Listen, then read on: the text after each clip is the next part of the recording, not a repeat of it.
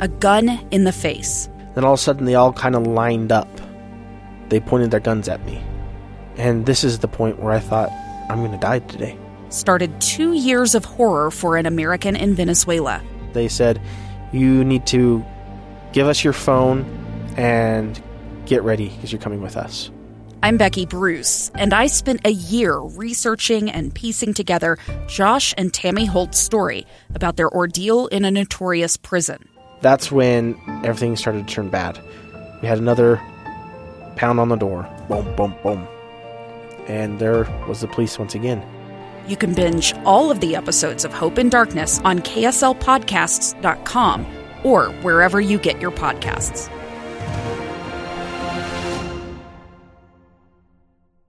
Welcome back. I'm Lee Lonsberry. Final segment of today's episode.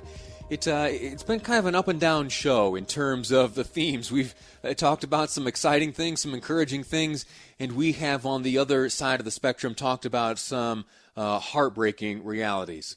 Uh, and I so hope that as the story unfolds in Idaho, as reports of human remains found at Chad Daybell's property after the execution of a search warrant, I sure hope that it's not those kids. I sure hope it's not those kids. Ever since the beginning of this story, the biggest fear that you and I have all felt most certainly is that when this story was all told, that it would be a heartbreaking ending. And while it's looking more and more like that heartbreak is on the horizon, there are still a few moments left where we can cling to this hope. And hopefully, hopefully, hopefully, uh, we do not learn the worst. Hopefully, we learn that some mistake has been made and those human remains were, oh, that's a, just a mule deer buried out there, laid down and died at some point. No, not, not, not human. Our bad. I'd love to hear that. Let's hold on to that hope for a little bit longer. It's expected later today that the Rexburg Police Department, uh, alongside the FBI and the other jurisdictions involved in this case, will deliver added information. Chad Daybell, we know right now, is in police custody, uh, not yet charged or uh, you know facing any charge at the moment. The last we heard was that he was simply there in police custody uh, to answer some questions. Uh, there are images though just after a traffic stop, which appeared to show Mr. Daybell being led away by authorities in handcuffs, at least with his hands behind his back. That's not usually a good indication when it's just going to be a friendly sit down chat. Anyway, uh, more information available, of course, at kslnewsradio.com. Uh, we've got reporters in route to. We will follow this through uh, to the end. Uh, you can rest assured that you will get the up to date information on this story and all stories uh, here at KSL News Radio and at KSLNewsRadio.com. Uh, just a few moments before you and I say goodbye for this Tuesday, and uh, there was a headline that caught my eye earlier today, and uh, it sent me on uh, a little bit of a, of a rabbit hole. Or a tangent, rather. I, I looked back into history and learned something uh, rather impressive, if I'm honest, about the IBM company. Yeah, IBM yeah, like computers and technology or whatever. You know, be, before before Silicon Slopes and Silicon Valley and uh, such like that, there was IBM. Well, IBM today has announced that it will be canceling its facial recognition programs. CNN Business reports that IBM is canceling its facial recognition programs and calling for urgent public debate on whether the technology should be used in law enforcement. IBM has a, a new CEO. Arvind Krishna is the new CEO of the company, and yesterday sent a letter to Congress, to a handful of members of Congress, uh, and it reads Dear Senators Booker and Harris and Representatives Bass, Jeffries, and Nadler, now, uh, b- before I share with you this letter, I have to say I'm not 100% sure uh, why he selected these five members of Congress uh, to whom he addressed this letter.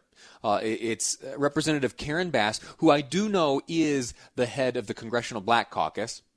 Uh, also, uh, Cory Booker, Kamala Harris of the United States Senate, and then back onto the House side, Hakeem Jeffries and Jerry Nadler.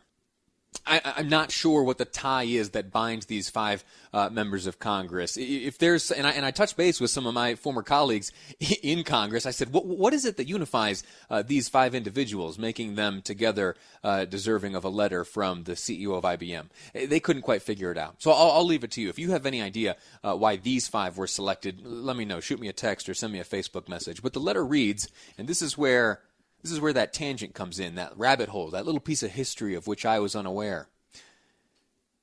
The current CEO of IBM writes to those members of Congress, quote, In September 1953, more than a decade before the passage of the Civil Rights Act, IBM took a bold stand in favor of equal opportunity. Thomas J. Watson Jr., then president of IBM, wrote to all employees, quote, each of the citizens of this country has an equal right to live and work in America. It is the policy of this organization to hire people who have the personality, talent, and background necessary to fill a given job, regardless of race, color, or creed. Close quote. How about that? 1953, September. That's a decade before the Civil Rights Act is passed. IBM, the president then, Thomas Watson Jr., wrote to all employees that everyone is deserving of a job and that the organization would hire people who have the requisite personality, talent, and background, regardless of race, color, or creed.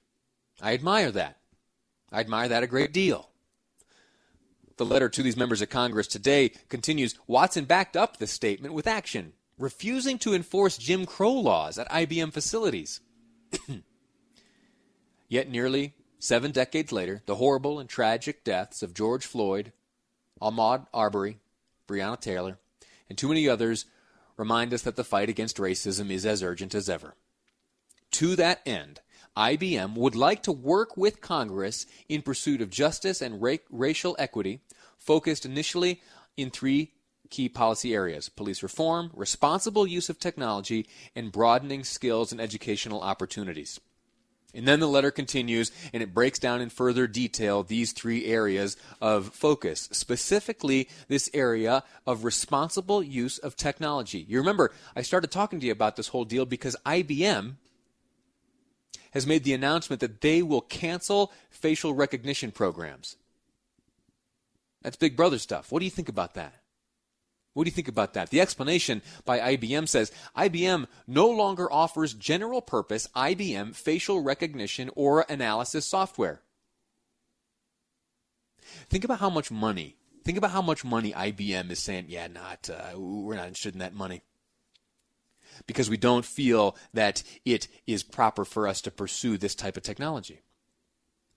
IBM no longer offers general purpose IBM facial recognition or analysis software. IBM firmly opposes and will not condone uses of any technology, including facial recognition technology offered by other vendors for mass surveillance, racial profiling, or violations of human rights or freedoms. I think it's admirable. Tell me what you think. 57500. That's the Utah Community Credit Union text line. And that's going to do it for our time together today on this program Live Mic. I'm going to step aside, make way for the great, great Jeff Caplan as he brings to you Jeff Caplan's afternoon news here on KSL News Radio.